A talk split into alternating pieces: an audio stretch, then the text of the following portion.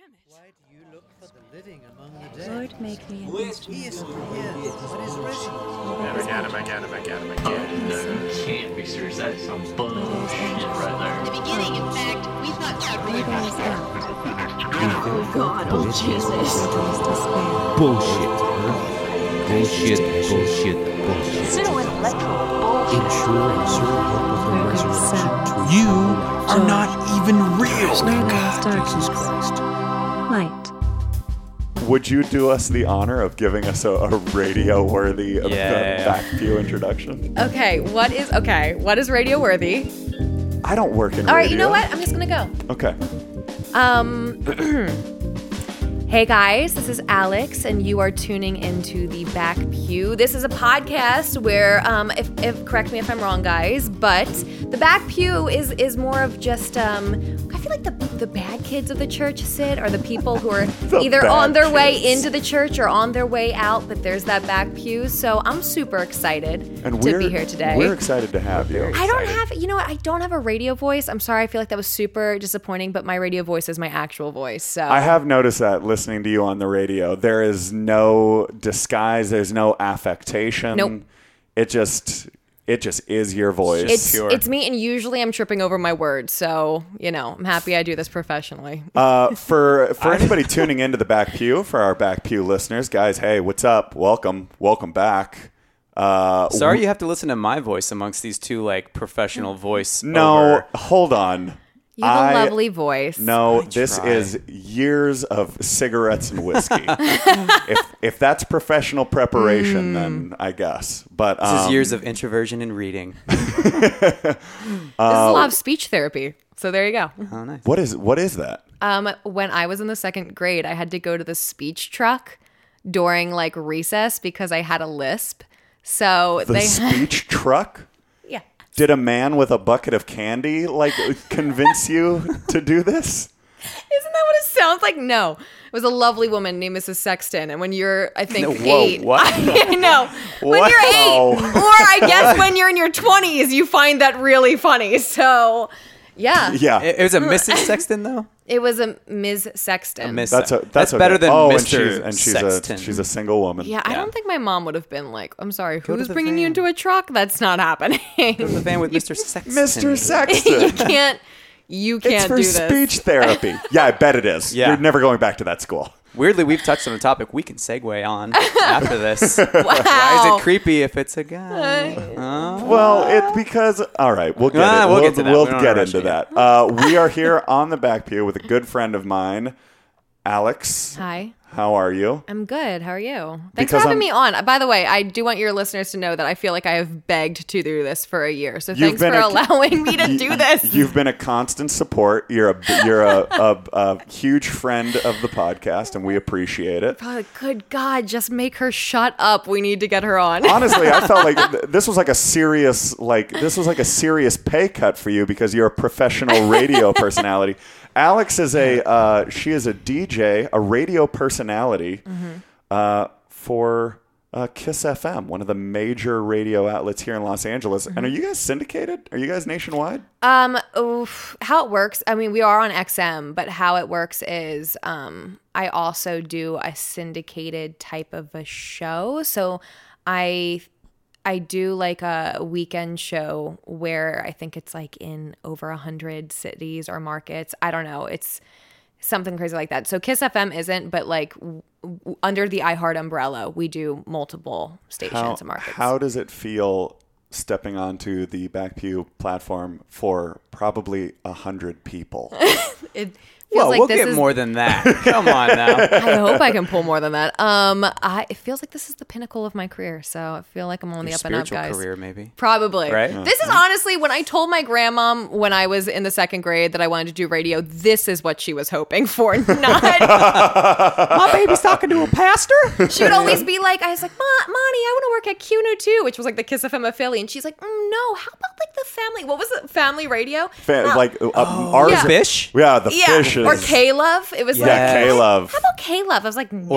Or Air One, whatever mm. the other one Oh, my called. God. That was another yeah. one. There's some good ones. Just banging that Jars of Clay. Just like whole family. Newsboys. I will say something weird. We were playing a new artist called N F, and I looked him up last night because I was like, oh, this song is interesting. And I looked him up, and it was like Christian rapper. And I was like, what? Whoa. Never thought we would be playing a Christian rapper on our station, but apparently we are. Is it good? I get, yeah, I guess Christian rap is going mainstream, so something I never thought would happen, but here we are. Thank God. We got to get the word Christian out rapper? Somehow. That's huh? like everywhere. Lecrae. Lecrae. Yeah. Everybody knows him. I feel like Lecrae is like widely respected now among he is, the hip hop community.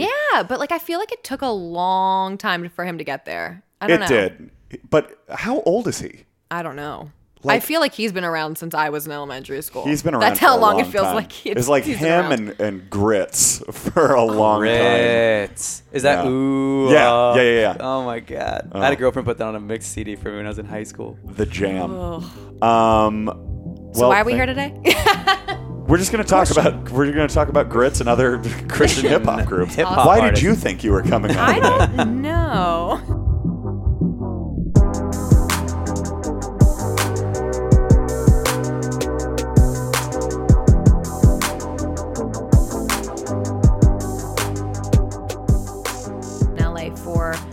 Four years in January, so which is crazy because it feels like I've been here for six months. Um, I grew up in South Jersey, uh, about ten minutes outside of Philly. Um, I grew up in a very evangelical Christian household, um, kind of like we had covered, you know, with my grandma wanting me to go into Christian radio as True. Opposed to Top forty. Um, Yeah, I think it, and I went to Christian schooling my entire life, like literally from kinder play, which is before kindergarten, to my senior year of college, which is funny because when I tell people that, they're always like, what? Like, by choice? Like, they didn't, like, I don't know. Right. It's it's always a little bit of a shock. But yeah, I did I did that, and I literally went to a high school called Baptist High School, which I feel like is, I know. It's on the nose. Yeah. Yeah, yeah it's up there. Their um, branding is clear. Yeah, pretty. It wasn't all girls, was it? No, it was okay. not. Um, and so, yeah, you know, but but all that, you know, I used to be, I used to be pretty, pretty conservative. And if you know me, you know that I'm not conservative anymore in politics, in my faith, whatever it might be. Um, but even when I was way more conservative than I was now, I because I was raised by, for the most part, a single mom, or she definitely had a much larger presence in my life. Um, she was always someone who would like bring me back in. So like when I went to school and they would say, talk about like women's roles in the church, I would go home and I'd be like, is this a thing? She's like, Mm-mm, no, it's not, you know, and just try to mm-hmm. make sure that that I didn't get suckered into to that. Um, so and I, I have met your mom, Nance. Nance. Big ups to Nance. What's up, Nance? Love uh, Nance. Can't wait to see you again for Thanksgiving. Bring some of the those sweet, sweet treats this year oh, again. Yeah. Nance is kind of the best. She's great. Yeah. Um, the, well, I guess that brings us to the reason that we specifically wanted you on is mm-hmm. because of this perspective. Um, and you and I have talked about this at length, but um, I'm interested in the the perspective you have as somebody who. Uh, to hear you describe yourself in your story, it sounds like you actually like stuck to conservative guns pretty hardcore. Mm. Like not just, not in that you were just raised with it, but that you really took it on and defended it into what seems like at least early adulthood and yeah. young adulthood. So, you know, old enough to be an independent person and you're still espousing these beliefs, mm-hmm. which I never knew that, Alex. I feel like I've only ever really known this uh, this evolution of Alex. Progressive Alex. Progressive Alex. Yeah, yeah, yeah. Um, so w- I guess I'm interested in what what was that previous uh, pre-progressive uh, Alex? Like, what did she look like? And what are some of those big differences between who you are now and who that person was? That's a good question. Um, and I think that's a question I get a lot when friends that I've made later on in life don't know that version of me. Um, I mean, I still was me. You know, you can still have the same viewpoints. But I think for me, um, I don't know. I just, I think that there was a lot, like I said, I, I always had a mom that would kind of bring me back to things, but I, I grew up ashamed of my body. Um, I kind of bought into the whole, like, women are responsible for, you know, a man's impure thoughts or, mm-hmm. um, you know, I think especially with how the church talks about sex, um, or I should say the evangelical church for the most part, I think how they talk about sex, it's more of a, you know, women, you have to protect the men. And it's almost like this, all this pressure is put on our shoulders that if they do something, it's kind of, it's not like they ever say, oh, it's your fault, but they're kind of saying it's your fault. Like, why did you dress a certain way? Why did you do this? Or, you know, I went to a, a high school and, you know, really strict Uh, dress code, which I am for. I, you know, I understand professionalism and dress code and all that, but it was just, I always would pick up on how um, different bodies were treated differently, especially mine. And and so I think even though I was really conservative, I picked up on all those things, but I think a tremendous, I I felt a tremendous amount of guilt for those things. And I think it took like a long time and, and growing up for me to identify that and then see the church's role in that. And that's that's a weird feeling. Like, that's kind of a heavy feeling. Like I said, um, Dan was there, but we at my church, we do, you know, interesting person. And so someone gets up there and kind of shares a little bit of their story um, and where they're at. And I said for the past few years, I want to say like the past six or seven years, like I've really been breaking down my faith and rebuilding that. And that's like an incredibly painful process.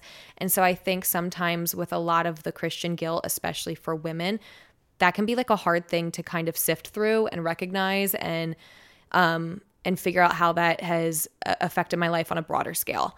Um, so I think, yeah, I think a lot of that was hard for me to reevaluate and kind of, I don't want to say grow out of, but but change my viewpoint. But it took a long time. Like, this wasn't something that just happened overnight, or I had some like, oh my God, I'm a feminist. Like, that didn't happen. Like, I remember even being in college and not understanding feminism and, and being anti-feminist and not understanding, like, why do they be, why are they so angry? Like, why do they have to be so angry?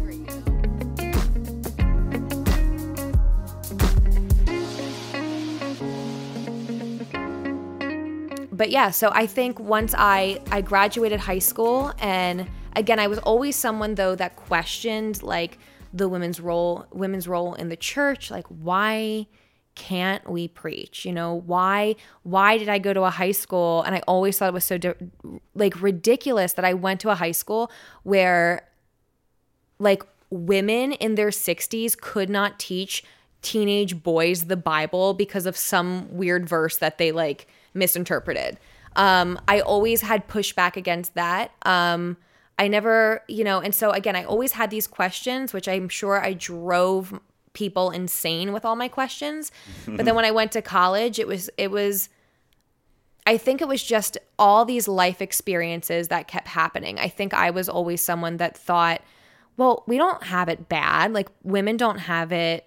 Like, come on, like, whatever. All the things that you hear, they're just, um, those are just individual um, circumstances or whatever it might be. Like, I didn't think it was something that was happening on on a broader scale or as a whole. Mm-hmm. And then when I got to college and I started experiencing things more and sexism, misogyny, and then I felt like I felt like this anger where I was just like, I'm once again in a Christian setting and like, why – do I feel this way when it comes to Christian men? Like, why? Like, w- I feel like we should be better than this, or you know what? You know what I mean? And when you feel what way when it comes to Christian men? Shamed, or like, I mean, I think an example that off the top of my head I can think of, like, I'll never forget being in the cafeteria, wearing just yoga pants and a hoodie. I had just my hair up. How dare you? I know.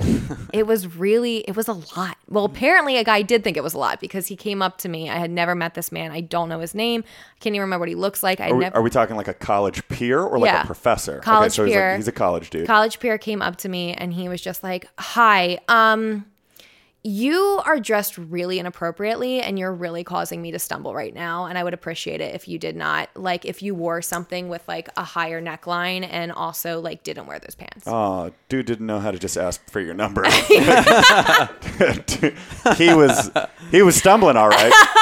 Stumbling over how to be freaking cool. I have swag. Well, you know what, though? I remember, and that was, I think, the first time I had reacted so strongly and emotionally that I lost my shit. Like, I don't even remember what I said. I started crying, and I just was like, fuck you. Like, in the middle of a Christian cafeteria, and people were like, what is happening that I'm hearing these words right now? But, like, they just started spewing out, and I think it was just this built up of, I'm so, like, there's nothing I can do. Right. And especially, I think, as a woman in the church, when you're constantly like, you have to look this way, you have to dress this. It was like, you have to have your neckline up to here, but then you're frumpy, or like, you know what I mean? And it was just this constant discomfort with my body that women outside of the church experience. Like, you know what mm-hmm. I mean? And I think just women in general experience. But when you, again, you slap cri- like Christian on it, right? You know, it's, can it I- hurts. I have a question. It sounds like you were raised pretty much by, by women. Like your grandma yeah. and your mom were like your two major forces. And three aunts, too. And three aunts. Yeah. Why did they... But they also were the ones kind of like keeping you. Obviously, they chose your high school and like your... Yeah. They, it seems like they guided you towards religious or Christian academics. Yeah. How did they... Like, how did they reconcile that stuff? Because, like, like you said, you would go home and tell your mom, like, hey, this is what they're teaching. And she would shrug it off and be like, no, no, no, no, let that. Yeah, she would with that stuff. But and I also want to say that my mom's grown a lot, like I have. Um, and so I don't want to paint a false picture of who she is today. But back then, it was a lot of, well, what were you wearing? You know, mm-hmm. or what were mm-hmm. like, I remember, here's another story, not to just be like, let's bash Christian schooling right now. But no, let's, let's um, do go it. For let's it. Do it. Two decades in it. Let's do it. So, yeah. okay, this, this, is, this, is, this is one of this is one of my favorite games we play on the Back Pew. So I actually, so now it's it's funny because I do sometimes I'll I'll speak at girls' conferences, and a lot of the time it is on body image, and so I have. Um, if people are listening right now, they've heard the story before. I'm so sorry, but um, one time I was. I went, I was eighteen, I had just graduated, and for whatever reason, I was invited on the Spanish trip, which I don't know why, because I was not good. Like, I stopped after Spanish two, and I was like, I'm not good at this, so I'm not going to continue with Spanish. She might be Hispanic, we're not sure. She's really tan. She has she? big gold earrings. Could be. We're like, maybe we'll just invite her. No, but they, for whatever reason, the Spanish teacher liked me, and I don't know, I don't know why. So she invited me to go we, to Europe. It was um, Spain, Italy, and France. Shit. And yeah, it was like we a, went to like a Mexican restaurant for our Spanish class trip. Order in Spanish, kids. That was like it. Also, I love that you guys went to France on yeah, your Spanish that was trip. Like it was like through those um those educational tours. But um, so we're there, and I just remember, like, again, the constant struggle for me to try to. I, I was always so. I would go to like the mall and try to find clothes and like end up crying. And again, so many girls have been there, but I would just me try too. to find. Yeah, I get that. Do you, Dan? Yeah. I think what? We've all had our issues with clothing. Yeah. I yeah. can tell you how many pants I've hemmed. Uh, yeah. I'm sorry. Go on. It's okay. Go on. It's okay. We just trivialized that. But um, no, it, but I would just go and I would cry in the dressing room because I would always try to find something that fit me and then was also modest. So I was just like trying to make everyone else happy, and it just it I never it was hard to win. So I'm on this trip and I'm wearing a skirt. I remember what I'm wearing. Like, I will never forget what I was wearing. I was wearing a Gap skirt past my knees. I had an X, double X L, like gray cami on because I wanted to make sure it was loose enough where they wouldn't say, oh, this is too tight. You can't wear it. It's yeah. too sexy.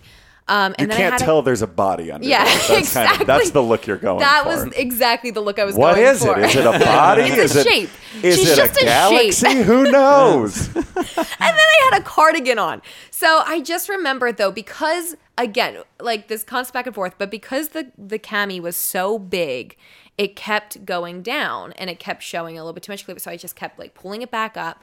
And I just remember, you know, throughout the trip, they were always like, Alex, like, watch what you're wearing. Watch what you're wearing. I was always singled out. And then I was getting off the bus God, I think we were in the middle of France somewhere, like driving to Italy, and I get off the bus and I just feel like this, my Spanish teacher's hand like dig into my arm, and she just yanks me to the side, and she was like, like had this like look of fury, like she, just pure anger on her face, and she's like, how dare you? I have told you so many times not to wear this.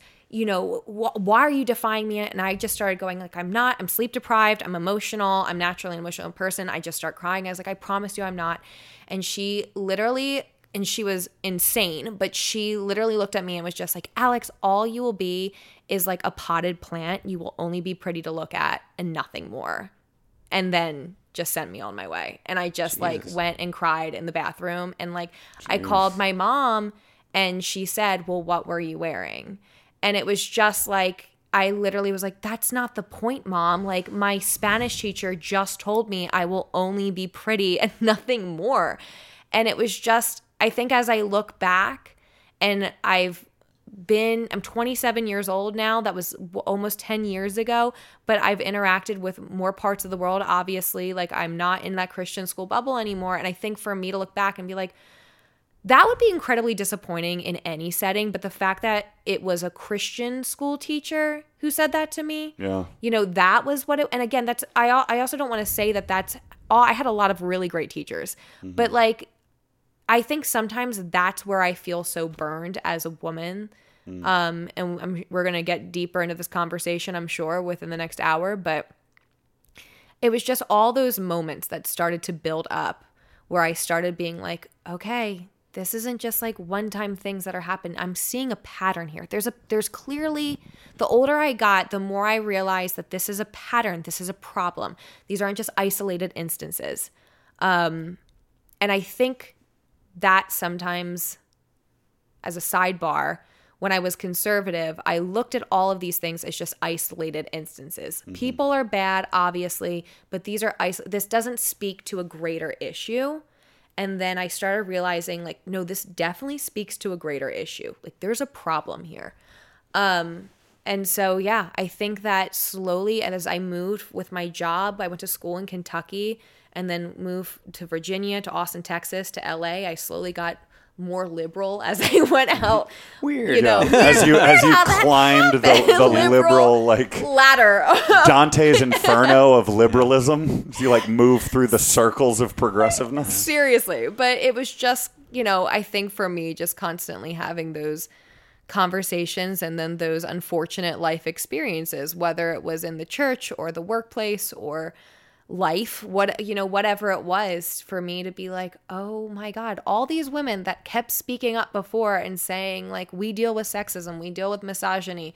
I think for me, I just had a lot of internalized misogyny that I was dealing with. And so if someone said something to me, I would take that on. Like, I'd be like, oh, it is my fault, you know, or what it, it was just like, oh, I need to, I need to dress more appropriately. I need to be this, like I, you know, and so I think it was just me slowly pulling myself out of that viewpoint. And so back to your question, Cole, and I think that's wh- why I think uh, even if there's women who are Christian women raising me, there's still a lot of internalized misogyny too that can kind of come with that. And I think some a lot of the time in this case, it, it was linked back to the church, which well, is unfortunate. Yeah, no, I didn't. I didn't mean to say like um, if you have strong women in your in your life, they'll neutralize the negative impact, right. But more so like, why would they, why do you think they kept you in it? Or like, what value Got did it. they see in it? Because of conscious women, they'd be like, ignore that. Some of that's bullshit. Yeah. But Baptist, the Baptist denomination is notoriously conservative. And, yeah. I mean, so I, it's an interesting strain for like, I thought about that with my mom a lot, was like, Mom, yeah. why'd you stay in this shit? Like yeah. Dad is wildly conservative and you are the breadwinner and you're very, you're more mm-hmm. educated and like, you read way more, you know, way more of scripture. Like, why are you subscribed? It took me so long. Yeah. I think also like my family are big believers in Christian schooling. Like there was, before I went to Baptist, I went to King's Christian and, um, thank you. I went to King's Christian and my, I think it was like my great grandfather had started that school. And then, so I was going to graduate King's Christian, the first third generation to ever graduate that school. And that was like a really big deal. But then I was really good at the arts, at music and drama, and Baptist High had like still has a fantastic arts program, and also my church that I went to ran that high school. And so all my youth group friends went there. And mm. so it just made sense for me. So it was yeah. heartbreaking when I went to my mom and I was like, this is what I want to do. Um, but again, it was just like they, my family has just always been huge believers in Christian schooling. And I still, I mean, I am, I think like to an extent, I've seen the damage, but I've also seen the incredible benefits of it. Um, but yeah, I would say that's probably why. Gotcha. Let's let's unpack the the um, idea of um, internalized misogyny, because because I'm not a woman, I don't mm-hmm. fully. I guess I don't fully understand what we're talking about when we use that terminology. Cool. Yeah. So sometimes I, I don't. yeah, because I feel like I understand misogyny from the male point of view, yeah. and I think that like part of my exploration of of gender issues and feminism is learning to own up to my misogyny and take take uh, responsibility for areas where I am lacking and try to move into the areas where like I have more strength. Mm-hmm. But when we're talking about internalized misogyny, what are some of those things that that looks like in um, for for a woman who is a feminist when you are pointing out internalized misogyny among other women as like a barrier towards feminism? Okay. So maternalized misogyny would sound like, oh my God, that girl dressed like a slut. Like, did you see what she was wearing? Or, um, and it's, it seems like guys are quick to like latch onto that. Uh-huh. It's, it seems like that. I mean, I feel like I see men pick up on that uh-huh. and are like, well, a woman said it. Or, I'm not like most girls. Yeah. Or um, here's one that I kind of have been super conscious of um, in how I say this. Uh, I think for girl, like, oh, I'm not that girl. Like, I don't go out. I don't really sleep around, you know, because I think then, especially when you're talking to a guy, like, you know, I if I say that, it's like, that doesn't make me better than anyone else. That's just a personal opinion. Like, it's almost like you have to be so careful with how you say that too, because if you say like, if you're trying to just get the attention of a man, like, because when you say that, it's like men will be like, oh, almost like that makes you more special than other women. And mm. it kind of all goes back into the patriarchy. And so I feel like when we talk about internalized misogyny, for me, I mean, and we live in a patriarchal society. So, and especially within the church too, you when you grow up in something, you kind of, I don't use the word brainwash, but it's like when you eat, it's drink, normalized. It's normalized. Yeah. Right. Like certain how you speak to people or how you are spoken to or how you're treated, it's normalized. Mm-hmm. Um, and so that's what I mean when I talk about internalized misogyny. And it took a lot of me breaking that down and calling out m- my own internalized misogyny because of the setting I grew up in. I mean, mm-hmm. that's, I mean, that's really that. And it's, it's something that I still have to work on. Um, and, And be conscious about when I feel those thoughts creep in or or whatever it might be towards other women. Yeah. Um. So, yeah. I mean, does that answer your question? Yeah, okay. That makes sense. Okay, good.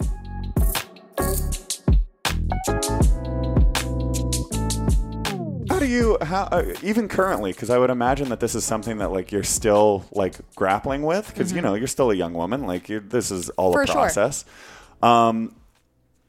How do you make peace with that as like somebody who is, uh, you know, still actively engaged, going to a church community, still like professes to be uh, a Christian in, in a fairly non-religious work environment. And in mm. like in terms of, um, you know, most of your world, how do you reconcile uh, a faith that is centered on a book that has so much kind of mm. sexist bullshit in it? Yeah. I mean, it really, really does.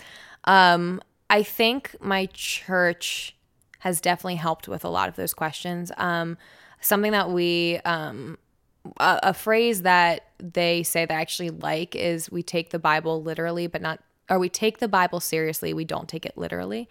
Um, and so I think for me, it was, I started looking at like the trajectory of the Bible to look at the overall theme, like the overall theme of the Bible, look at the Bible of wh- who wrote what in what context. Um, not and also not excusing the bullshit in, in or the things that made me angry in the Bible, um, and I think quite simply, I kind of had to cling, not to sound super preachy, but I had to just bring it back to Jesus. Like, mm-hmm. I think for me, there was something, there's an, there's something incredibly comforting and encouraging when you look at Jesus and you read the stories of Jesus, how like, it wasn't men that went to the tomb to find Jesus and who he revealed himself to after he, you know, he rose from the grave. It was women. Mm-hmm. You know, it, he always went to the fringe, so to speak. He always was meeting women at the well, the people who were rejected by society, the quote unquote prostitutes or whoever it was. And I think that there's something as Th- there's something for me that is like, okay, this is why I'm still here. Um, mm-hmm. And I think it's just a lot of relearning, and I'm still in the, I'm still in the process. So, you know, I hope, I would hope if you talk to me in a year, I would be a lot more knowledgeable too, or learn a lot more. But for me, again, it's just, it's really looking at things in context and, and breaking down what I thought I knew about the Bible, and, and also knowing that it's okay to be angry at, I don't know, for example, like when, with Sarah and Abraham, when she couldn't have kids, she was like, here's my slave. Mm-hmm. Like, that was rape. You know what I mean? Like, if we just want to call it what it is, like, she probably, she was a slave. Like, mm-hmm. she didn't have, she couldn't say no. Like, you know, I don't feel like having sex with you and bearing your children. I mean, I don't know, but just reading, to go back and know that story from the time yeah, you were five years old. Yeah, story checks out. Yeah, you know, yeah. But like to go to hear that story your whole life, and then as an adult woman go back and be like, whoa, whoa, whoa, whoa, whoa, whoa. What? You know what I mean? Like, how did I miss this? Like, I know this story, you know, whatever it might be. Um, and so I think it's just a lot of like making sure that I'm okay with wrestling with that, finding a group of people that I feel safe asking those questions with, and who are actively trying to tackle that with me, um, and not just give me some bullshit like Christian answer of, well, some things we just can't explain, which is true. You know, of course, there are some things we can't explain, but I sometimes feel like that's just like a lazy way out of just not wanting, right? Not wanting to tackle. Like God works in mysterious yeah. ways. God works in mysterious doesn't, doesn't ways. Doesn't make for a he great worked, conversation. Yeah, like why don't we just say like I think sometimes um, people in the Bible made choices and then just slapped God's name on it. Like, you know what I mean? Like I, yeah. you know, how about we just say that? I, you know, I don't. You know, I, I just think, though, for me, it's just actively looking deeper.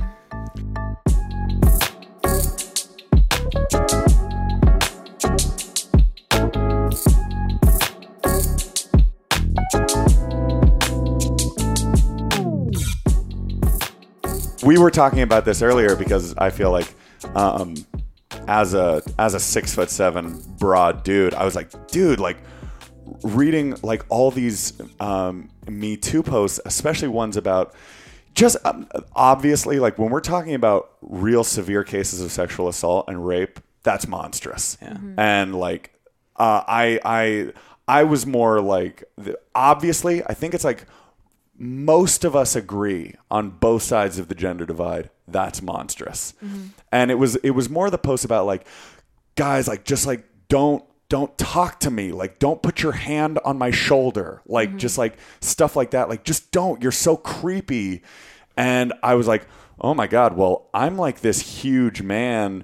I'm sort of aware of the fact that to some woman who doesn't know me on the street, like, yeah. I might as well be a great white shark. Like, yeah. I'm just this big predatory monster person. Yeah. And they have, they, they have no idea. So I'm kind of, because I think it's interesting if you and I were hanging out together and we were like out at a bar. And I like saw a girl at the bar and you and me are just chilling. And I was like, oh man, Alex, that girl over there is so cute. Mm-hmm. And like, I, I feel like your advice to me would be like, well, like go talk to her mm-hmm. cause you know me and you love me. Yeah. And like, we're close, you know, I'm not going to hurt somebody, but it's like in, in this, it's like, should I even here's do a, that? Here's a good rule of thumb. So if I'm approached in the bar, ideally, it would be like, so again, someone kind of coming up to me and be like, hey, uh, hope this isn't intrusive. Can I buy you a drink? If I say no, they'd be like, all right, have a good night. Yeah, be willing. Like, be, it, like, yeah, this you know is, what I mean? And that's that's the the problem is, it's not like the initial person coming up to you. That's not the problem. What the problem is, is so often as women, it doesn't end there. Yeah. You, for whatever reason, men, because I think sometimes it comes down to this, like, this feeling of they feel like they have like this ownership over us. Like, how dare you not give me the time of day? And like, that's what almost like what's subconsciously fueling through, through their bodies. In my experience, it's not the, okay, bye. Because if that happened, I'd be like, you know, whatever, maybe I just want to be with my girls. And I'd be like, oh, you know, whatever. I wouldn't be like, wow, what an asshole. That guy asked to buy me a drink. I'd be like, wow, what an asshole. If that guy was like, come on. Re- yeah. Like, really? One drink? Who are you here with? Do you have a boyfriend? Is it a boyfriend? And Dan, do you know how many, like, you know, I've been single for a minute. Do you know how often, actually, that guy who approached me at the restaurant a couple weeks ago, I finally had to say, I'm sorry I have a boyfriend. And isn't it so interesting that to so many men, the moment another man is introduced into the equation, yeah, you have you have respect for some invisible person that doesn't exist, but you think exists. You have more respect for that man than you do for the person who kept just having to be like, because do you know what? And it's like, I have so many guys be like, well, why didn't you just say no? Because yeah. I have said no and it's not enough and I'm followed home or whatever it is. You know what I mean? Like, I have to introduce some man who doesn't exist to get another man off my back. Right. And so in those situations, if you immediately pick up on this body language, that's like, oh man, she's not here for meeting dudes tonight, whatever. But if, If if that's it, just be like, hey, okay, cool. Sorry to bother you. Have a great night. But like, not, you know what I mean? And I think that that's enough. No, yeah. I've had men come up, you know, come up to me or just not come up up to me and just like approach me on the street, because that's jarring. But like, if I'm interacting with them or I don't know, just be like, hey, uh, hope this isn't creepy. Find very beautiful. Just wanted to say that. And like, that's that, you know? Um, there is something... I, I, and then like kind of leaves it there, and that's cool, that's great.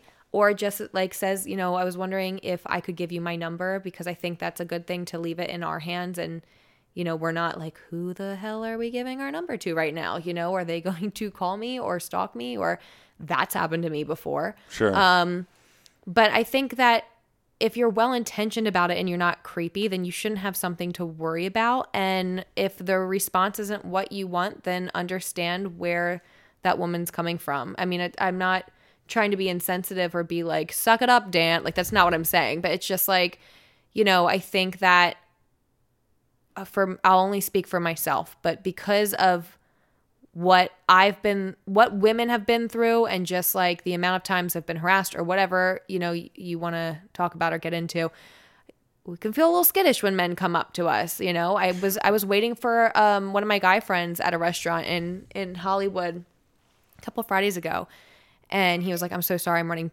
I'm running twenty minutes late. And so I like walked in, and this man just like manifested in the in just out of nowhere. I was kind of like, where the hell did you come from? Like, yeah. From the shadows. And he was just like, I never I, I never do this, but have we met before? And I was like, yeah, also that guy totally does that all yeah, the all time. all the time. And that's exactly what I thought of. I was like, you do this multiple times. And I just was like, no, no, we've de- never met.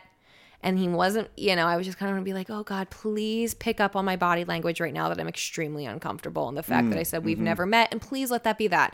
And it wasn't. Like, he then continued, and he's like, well, what do you do? Do you live here? Do you live in blah, blah, blah? I was like, nope, I don't live there. And continued See. to go and go and go. And it's like, for me, from the moment he walked up to me and just continued to push and push and push and just didn't see my obvious discomfort that I'm looking over my shoulder, I'm looking at my phone, I'm rummaging in my purse, and kept going at it, and then finally was like, can I have your business card? And I was like, I'm sorry, I ran out. All right, can I have your number? No. Like, it's just like, why did we even have to get here? So I feel like, again, it was just like, it wasn't like, hey, I'm so sorry, you're you're very pretty, I hope that's okay to say. Oh, thank you.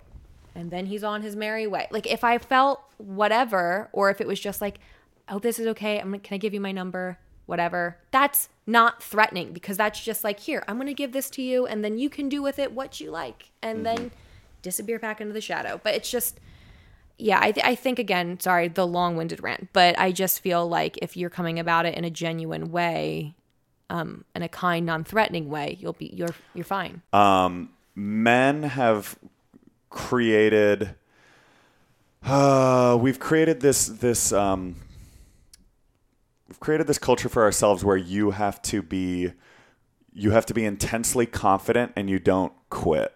And we have sort of Those those rules apply to everything professionally. Mm-hmm. There's this whole attitude of like, whatever you want, you got to go take it. Just do it. it. Nike. You got to go get it. Yeah. And it's like that. Like I recognize that that applies to like professional things. It's like, uh-huh. yeah, you got to have confidence. You got to know yourself. But there's also like, notice any any rom-com that's like written by a man. A man. There's some scene where like the girl is at a bar and she kind of is like being aloof and like a little bitey, and he like. talks her into liking him. Yeah. He like charms her. Yeah. There's this there's there's this concept that men have the ability to change the world around them. Yeah. They have they believe that if they just if if they talk right, if they say the right thing, if they're cool enough, confident enough, if they just keep trying. Well, that's wooing though. That's a, I mean, there's a douchey way to try to like hit on somebody, and right. I think there's a classy way to woo somebody, because my fiance also told me no. Like, I kissed her. The next day, she was like, no, it's not happening. That was a bad idea. Too many drinks. Not going to work. And then we started talking. And a week later, she's like, we shouldn't even talk. We should just, I'm just going to do my work. You do your work. And I, we had conversations where I essentially pushed through both of those no's. And there are times where I would admit I shamelessly hit on her, either via text or through like flirtations at work or whatever. And she always says, like, the way you played this is not a way I would tell anyone else to play it. Yeah. But it worked. And I, w- I don't regret anything I did, even the awkward moments, even, like, being persistent and pushing through a no. And granted, it's not a green light for all dudes to follow you home. That's fucking creepy. Yeah. Yeah. When that hashtag Me Too went around, I saw something that really struck a chord with me. The stories you heard are the stories we can bear to tell. Yeah. You're not even hearing, like, we're scratching the surface there. Like, when I put Me Too, like, the I was, you you know what I mean? And I, I had, I know friends who have been sexually assaulted that didn't even participate in the ha- in yeah. the hashtag.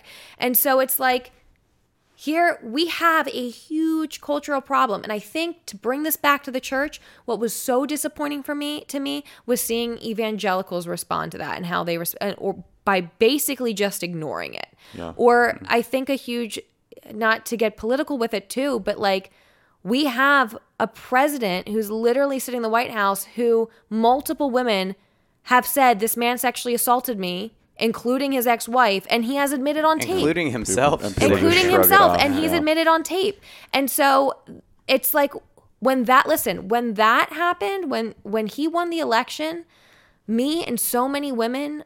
I that was the first time I genuinely cried, and I went to therapy the next day, and I saw something, oh, you snowflakes, blah, blah, blah. You're, no, I was so devastated because I wanted to believe that we were as a nation heading in the right direction, and I said there was cold, hard evidence of what this man literally bragged on tape, and we elected him to the highest office in our country, and guess who? The majority of the people who did that were white evangelicals.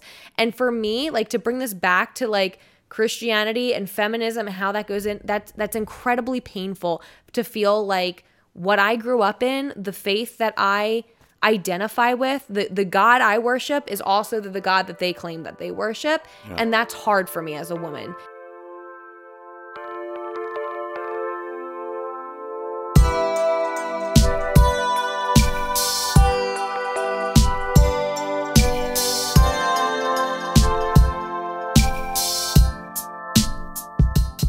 I'm getting so angry because today, once again, someone, I think someone posted another article of another woman coming forward about Harvey Weinstein. And I said, ugh, men, like, why do men feel like they have ownership over us or whatever? And a man just chimed in and was like, well, not all men.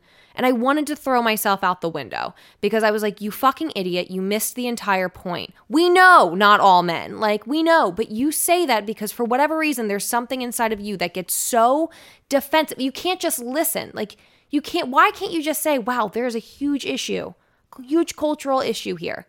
Why do you feel the need to derail the conversation? And it's just like the fact, though, that I see so much of that from people that I'm like, we should be like, but with what we believe, we should be better than this. And we're not. And we're actually worse. That is so, that's so difficult for me. Ladies, you can go ahead and take this time as a brief reprieve. You're doing great. Turn me down for the next couple of minutes and do what you would like to do to reward yourself for making it this far into this podcast. Take some deep meditative breaths, gaze at the horizon and daydream, or scream full bore into the soft, secret-keeping embrace of a pillow. Thanks so much for listening. Men, yes, all men, we have some work to do. Have you ever been driving in your automobile and noticed another automobile with a destroyed back end as though someone had crashed into it? What's your initial thought? Oh, that sucks. Poor person. Bummer. Or perhaps it's vice versa. Do you immediately assume that person must have backed up into something? Maybe they cut people off dangerously in traffic or slam on the brakes too hard because they get distracted with their phones.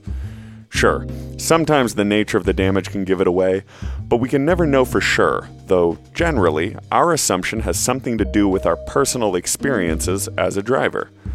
But what if we lived in a world where driving one hundred miles an hour was encouraged? Braking was considered old-fashioned or lame, and drivers who did rear-end another driver were by and large never found responsible, and if they were, they were let off pretty easy. Then it would be harder to assume the driver of the damaged car was truly at fault, right? Because so many things would be working against them so regularly. Some might even say this sort of society could develop a crash culture. Okay, I'm laying it on pretty thick at this point. You get it. And to be clear, I'm not comparing women and their experiences to cars and fender benders. I'm creating an analogy about the basis of assumptions. And there is a reason I am talking to all men. This is an interesting time in human social interaction, and we are exploring a new frontier in how men and women are learning to relate to one another, I hope. And there are many buzzwords being used that might sting the ear holes a bit. Misogyny, patriarchy, toxic masculinity, rape culture, and a lot of the anger surrounding these words can get a guy to stand up, hike up his pleated khakis up around his gut, and cry, "Not all men." See, this defensive online rhetoric of hashtag not all men has gained steam because truly, there are many men who have never personally victimized a woman in a heinous or egregious way, like assault or out-and-out harassment. I agree, there are good men out there. I would very much like to be one of them, and if you are listening and you consider yourself one of them, please stay with me because we are going to have to work together. For about one hundred thousand years, the males of our particular primate tribe have been growing physically bigger and stronger than our female counterparts. Our bodies create more testosterone, which aids physical musculature and aggression. This worked great for hunter-gatherers who divided tasks among killing animals and taking care of kids and rummaging for roots and berries. But it started to go a little off the rails when we as human beings started tinkering with agriculture and stumbled upon civilization. From that point on, the bigger, stronger half of the sex just sort of took control of the more emotionally nuanced and civil half and parceled it out amongst themselves. They invented religions, laws, philosophies, war, and there are very few instances in history where they stopped to ask women what they thought of that. Obviously, I'm glancing over huge swaths of history in this approximation, and yes, there were powerful queens, priestesses, and female thinkers in every culture throughout all time, but we can all agree those instances were rare. There are some cultures that somehow managed to follow the law and teachings of women and bestowed on them the more esteemed places in society, aka matriarchies. But for the vast majority of us, our entire world was shaped, explained, written about, and passed down by men. The patriarchy. Rape culture and toxic masculinity are a bit harder to nail down, but they basically serve as terms for a culture that presupposes rape to be an unquestionable reality of a culture's existence, and a masculinity that defines and measures its worth in terms of violence and conquest, sexual or otherwise. Now, back to assumptions. Many men, myself included, have spent a great deal of our lives assuming that men and women live in the same world. We do not. Simply saying and believing we are equal does not do away with millennia of prejudice, legal restriction, and gender-based sexual violence. For stats and figures, please read Rebecca Solnit's incredible book, Men Explain Things to Me. I like to call it, Men Are From Mars, and Women Are Living Through the Movie Mars Attacks. Violent crime aside, the average woman faces a barrage of comments ranging from casual comments and jokes about her body and intelligence, many from strangers, coworkers, and people in authority, all the way to vulgar discussions of their reproductive functions. Women are far more likely to experience harassment than men, far more likely to be the victims of violence than men, and far more likely to be discriminated against in the workplace than men. We do not live in the same world. So good men, we have to stop saying not all men, and we have to start looking for ways to help. And defending ourselves from feeling bad is not one of them. By and large, the greatest privilege that most men feel on an average day, particularly in the developed world in the United States, is something so ubiquitous to us as men that we don't even know it's a privilege. It's safety. Most men do not know the sensation of having to walk a parking lot with their keys in between their knuckles, or having to keep their eyes glued to a drink in a bar, or worry that a woman they know might try to force their sexuality on them, or respond with violence if rejected. These are ways of life for many women. How might the world look if all the guys fighting for hashtag not all men just made sure that every woman in their vicinity felt safe? I'm not saying tell women they're safe, that's a little weird, but what if our attention went not to looking like a good guy, but making sure women knew they weren't going to be threatened by us? What if women could finally assume we weren't going to grab them, or yell at them on the sidewalk, or try to get them to drink too much? What if we responded to their anger and frustration with a broken world, not by defending ourselves, but by behaving in a way they knew we wouldn't seek to demean them with our words and actions, and we would teach boys to be men who did the same? If we want to believe the world is equal in opportunity for men and women, that boys and girls get to dream the same dreams for their future and their lives, then we better start trying to make the improvements necessary to make sure we are all living in the same world. Ah, ladies, thanks for joining us again. Hope you had a good breathing, daydreaming, or screaming session. Speak a little bit to that. Please I think do. Your, I think your passion and your vulnerability and your anger is uh, very appreciated. I appreciate you sharing it. I appreciate you being raw. Um, I think it's justified.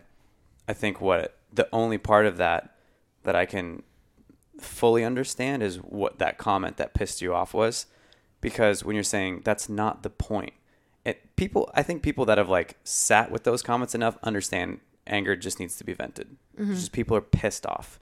Like it's hard to sit back and try to have like a rational conversation, because then you end up with like blue lives matter and hashtag all lives matter. You're like yeah. you're trying to rationalize something that is like yeah. a reaction to systemic persecution and, and rage. Yeah. And there's, right or wrong is not a logic and rage. Sometimes you just have to get it out there because there's no conversation at all. So at least anger like catalyzes a conversation. Mm-hmm. And then when the dust settles, then you can go like, okay, sometimes if I read fifteen Facebook posts in a day that say, ugh, men are the worst.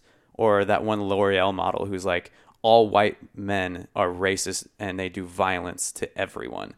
You read enough of those and you even like your nuance and your patience and the sitting and being collected and being like, man, this person's had a really rough life. I, I want to understand why they would say that. You hear enough of it. And it just, if you're not like the utmost patient and mature person, you're like, fuck you guys. I'm not doing anything. I'm sitting here at my nine to five, ain't doing shit, single as fuck, chilling out, watching baseball. Who am I harassing? And so when they, you like inundated with it. And there's a, have you heard the term white fragility? Yeah. That's like the new thing. Cause people and are male understanding. Fragility too. White fragility is a term coined by Doctor Robin DiAngelo in an attempt to describe the sensitivity white people tend to have when discussing racism, especially in regards to taking responsibility for systemic racism in America today. White fragility can be experienced on multiple different levels when expanded to white male fragility, which is a result of white men processing responsibility for systemic injustices done not only against all non-white races, but all women and non-gender conforming peoples. That's a lot of people and a lot of pain to take responsibility for. To me, the first thing that legitimized the term white male fragility were the stats that showed white men are committing suicide in record numbers, as seven of ten suicides in twenty fifteen were white men, according to the American Foundation for Suicide Prevention. Why is that? Why are white men constantly in the news for committing mass murders, abusing women, or taking our own lives? These actions don't make sense, especially if white men are the most powerful and privileged group in America. My best guess is that these are signs that we're finally waking up. Go with me on this. In the film The Matrix, there's a scene when Neo first wakes up in Zion, which is the real world, and discovers the world he's been living in is a program. It's a system to keep him asleep and drained of all his freedom, identity, and real power. If somehow you still haven't seen The Matrix, the main character, Neo, is played by Keanu Reeves, who is one of the whitest men alive, and Morpheus is played by Laurence Fishburne, so I feel like this analogy works on many different levels. Anyway, after Neo has a major mental breakdown during his awakening, Morpheus explains his painful transition by saying, "We have a rule. We never free a mind once it's reached a certain age. It's dangerous. The mind has trouble letting go. I've seen it before, and I'm sorry. I did what I did because I had to." When I look out at the current cultural condition of white men in society, especially middle-aged and older white men, it feels like we've been jarred awake from a deep slumber through a barrage of serious, long overdue questions about our identity and place in the world. Questions like, what is manhood? Is it good to be masculine, and is it weak to be feminine? And what what does it mean to be white? And are all white people racist? And does that mean that all white people are inherently bad? And can even the, the poorest, most isolated white man contribute to a racist, sexist system? These are complex and unsettling questions for white men to internalize and attempt to answer. They deconstruct the reality we've known for so long, and they're often met with anger or worse, rage. And that's actually what I want to talk about, rage. Because I believe when looking for a cure, the best way to start is to press where it hurts. Let me first make a distinction between anger and rage. I believe anger is inherently good, and Pastor Tim Keller defines anger as love in motion against a perceived threat, against that which we love. Anger protects the innocent and the good from unjust persecution. Keller says that our anger only becomes a bad thing when we have distorted loves. When we love something that isn't right, just, fair, real, or healthy. Loving the wrong things causes rage, especially when those things are taken away or attacked. Doctor Michael Hurd, who is a clinical social worker and has written extensively about the distinction between anger and rage, especially as they relate to religious violence, writes, "Rage is qualitatively different from anger. Rage involves not just a more intense feeling of anger, it's actually a response to profound inner anxiety. Whenever one feels powerless or helpless, particularly as a victim, one will tend, at least in part, to feel rage. Anxiety, discomfort, and victimization. Those are the three key ingredients to creating rage. So to recap, when you love The Matrix and someone tries to show you it's not real or what's best for you, you may experience anxiety, discomfort, and victimization causing rage to boil within you. The rage within the white male community is leaving a trail of breadcrumbs, leading us all back to the Matrix we thought was the land of the free and the home of the brave. After all, people fought and died so the Matrix could exist, but somewhere along the line, the desire for productivity, that is machines in this analogy, took over, and people became slaves, became commodities, became things, became forgotten. Obviously, I don't have the answer for racism or sexism or white male fragility. All I know is that questions are powerful. So for us white men, as uncomfortable as it may be, we need to question the presence of rage in our hearts.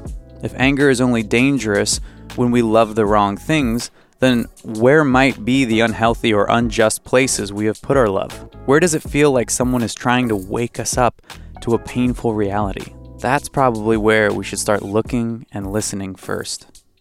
Anyway, back to Alex. I think, so let me, re- so there's a lot of layers to that.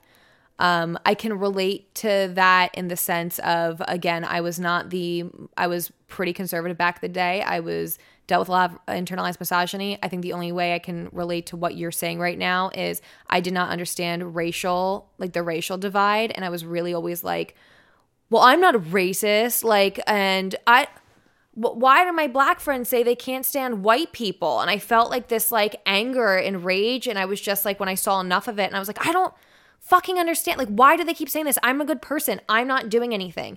And then I'll, I realized that even if I wasn't being overtly racist, I was still contributing to that racist society by not saying anything, right. by staying in my lane, by by not even trying to understand why so many black people or people of color were saying this. And it took a long time and a lot of, same thing, a lot of people holding my hand patiently that I probably didn't deserve to be like, hey, Alex, yes, you're not someone who like has ever heard a black person or yelled the N-word or did this, but here's how you contribute to that society. Yeah. It's the same thing with men. And again, at the end of the day, feminists want to strip down, you know, we, we want to break down the patriarchy because that benefits men too. Because you're right.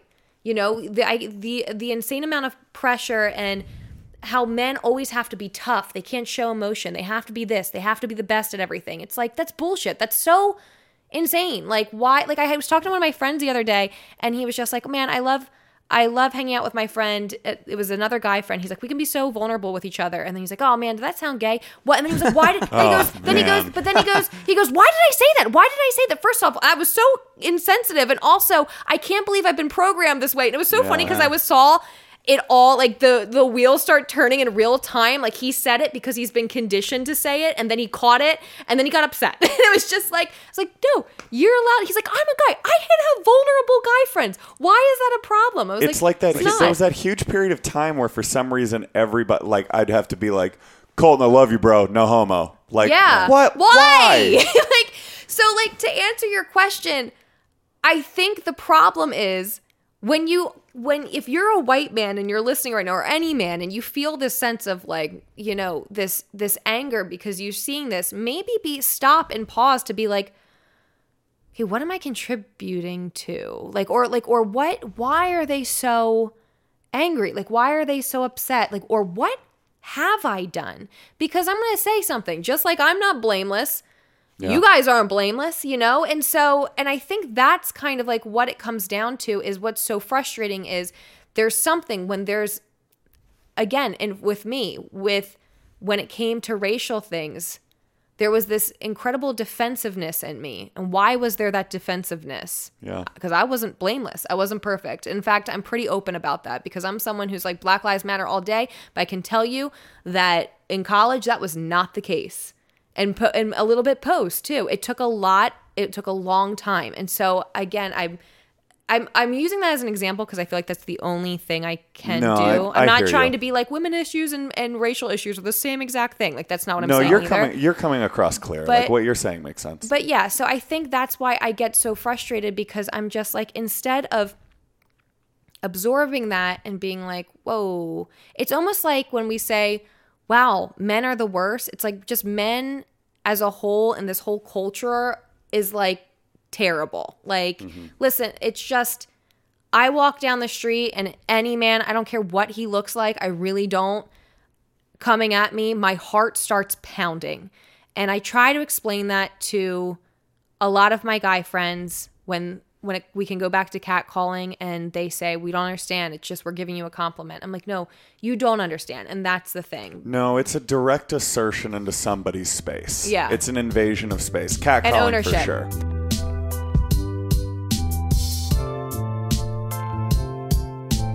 Um, if there's one thing that you would want to tell listeners that you've learned or about your faith that you would want to pass on, mm. uh, what would it be? It's okay to doubt. It's okay to be angry. It's okay to ask questions. Um, it's okay to be sad. Um, I think for me, it was, and I had already kind of touched on this, but for me, it was digging more. And I don't even, for me, it didn't even look like, for me, it doesn't even look like opening up my Bible. Like, I can't tell you the last time I opened up my Bible. Like, I go in to church and we read scripture there, or I listen to thoughtful podcasts, or I listen to The Back Pew. Plug. Um, Out here doing the Lord's work. Swish. No, but seriously, I listen to other people who have also asked really hard questions, and um, I'm someone, I can speak for myself, I'm go- I'm someone who grew up in the church. I know this. I know this shit. I know I've studied the Bible for years and years and years. what's important to me right now is breaking down what I've learned and relearning it and um, looking at it with fresh eyes. And I think that's something that that's incredibly scary. And I can understand if that's something that you wouldn't want to do. But I would I would really encourage you to surround yourself with people who are also on that journey too. Not to sound super corny, but um, yeah, I think that's just really where I, and it's, there's something that is incredibly, there's a sense of peace, I think, in that. In, in in the middle of the chaos, in the middle of the hurt and the pain and all of that is is knowing that there are other people in the same boat as you.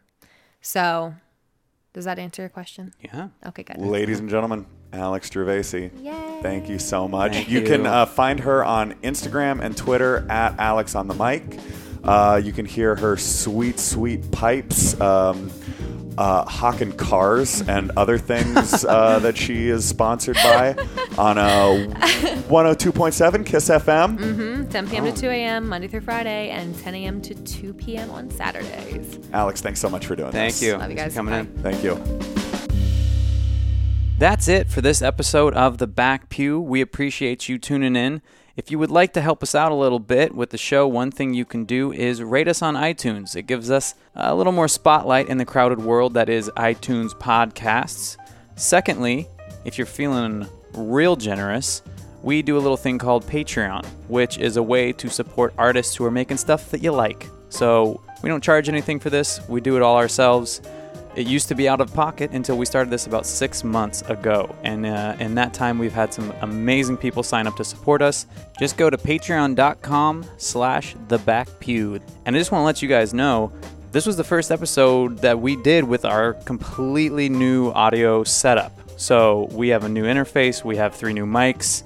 We did it mobily. We didn't have to sit in my tiny little Pasadena bungalow bedroom. So if it sounded better, if you liked it, that's on you. That's on the people who supported us. They just shelled out five bucks a month. So you essentially buy us a cup of coffee once a month, which is nothing, right? You'd do that for anyone or a stranger. So if you liked it, that would help. But first of all, iTunes, it'll take you less than two minutes to do it. Um, and that's it. We love you guys. Thank you for supporting. Thank you for listening. It means the world. We'll see you next month.